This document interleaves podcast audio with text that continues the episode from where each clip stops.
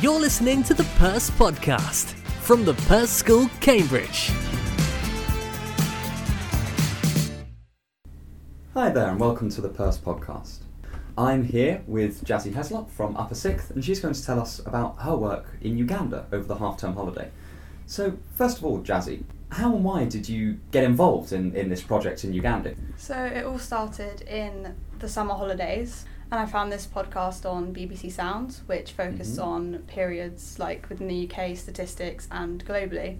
And one of the statistics on there was that 500 million girls worldwide struggle to afford period products every month.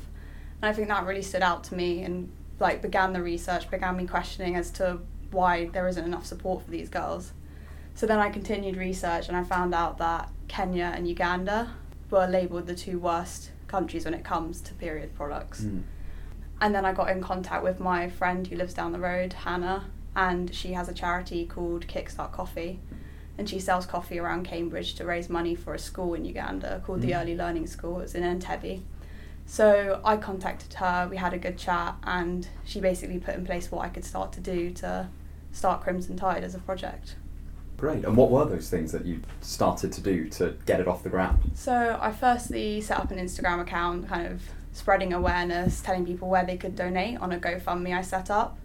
We originally aimed for about a thousand pounds, and we ended up Mhm. getting one thousand six hundred pound from thirty-seven donors, which was amazing. Yeah, and then I got in contact with Mrs. Kenzie at the Perse, and she started sending out notices. And over a two-week period, people brought in stuff that to go in the period pack, such as roll-on deodorant, Vaseline, sanitary products, flannels, soap, and was dropping them off at reception in a box. And I came back after the two weeks, and we ended up having to get my mum to swing her car around and just get it all in the boot. yeah, There was a really big Yeah. outpouring of support for this then. definitely, yeah. And then once you were there, what was the area that you worked in like in Uganda?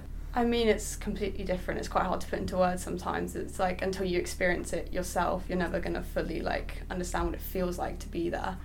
But I think just seeing how happy the kids are with so little, just like that Mm. really impacted me. I think, yeah, like just having four or five buildings, all one story tall for a school. Um, the kids only eat during the school week. They can't afford meals outside of the free school meals that Hannah supplies. It's just extremely different, yeah. And how did they react to you being there? they Mm. absolutely loved it because when we turned up, we organised football tournaments for them because we also took across Cambridge United kit. So it was quite funny to see all these kids playing in Cambridge United kit as well. Mm. And did they ask many questions about the Perse? Uh, yeah, they did. They were quite interested in how schools run over here because there Mhm. it's they do P1, P2, whereas here obviously it's year one, year two, and just Ah, explaining yeah. the whole system and the difference between exams. It was just yeah, it was fun. Oh, that's really interesting. What did you find particularly perhaps rewarding or surprising about the trip? I think it was the response from the girls, and also I think the biggest thing for me was hearing what life was like before we supplied the sanitary products. So, after the talk I gave, speaking to them about like hygiene, just the biology behind the menstrual cycle, they all shared with me what their experience was like before. So, some of them had rags, which they used to have to go and wash, hand wash, and then they didn't have soap afterwards to wash their hands with Mm. and because of such a high level of um, FGM being performed illegally in Uganda, just like the safety and sanitation, especially when it comes to periods, has declined massively. Mm. So then, when they were using these rags, infections would increase, and some of them didn't have anything at all. So a lot of them, the reason why there's such a high percentage of girls missing school, is because they have to build a pile of sand and sit on it for however long their period is, and people bring stuff to them, and that's it. Could you take us through a day in doing this work? Yeah, so I'd usually wake up, have breakfast, then probably the two most important days, um, I think it was the Thursday and the Saturday. So on the Thursdays when we organised the packs, we picked up the bags that were handmade in Uganda from Lydia at the craft markets. Then we brought together all the stuff and in each pack we put four pairs of pants, Vaseline, sanitary pads, flannel, soap, roll-on deodorant, and also we made our own t-shirts in the end to give to the girls. So that was probably a really big day for us. And then the Saturday was when we went to the school. P7 and P8 did plays on periods and how they impact them, which was Mhm. amazing to see. They did a song about how the boys used to tease them about their blood stains if they didn't have anything to help with the periods. and then the older girls that came back to the school that were 17, 18 um, sung us a song. Then that followed by me doing my talk, which I mean, at the start, I was always expecting the girls to be quite quiet and held back because Mm. even in the UK, it's quite hard to have that conversation sometimes. But as the talk went on, we ended up getting more and more response from the girls, which was amazing to see. And then finally, we did hand out the period packs, and the girls were just like the smile on their faces. It was incredible to see. They were just so over the moon because some of them haven't even owned a bag before. So they'd had no privacy when it comes to their periods. So it Mm. was, yeah, it was a really good day. Yeah, that sounds really rewarding. Yeah. And what are the types of things that you'd say that you've learnt from this experience? Um, I think it's mostly that to be more grateful for the simple things we have, because I mean it's just the fact that they can't eat at the weekends if they don't have the free school meals. Just not even being able to have sanitary products. I think sometimes we need to be more grateful that we do have the money to be able to afford these simple things that you wouldn't realise how necessary they are if, unless they were taken away from you.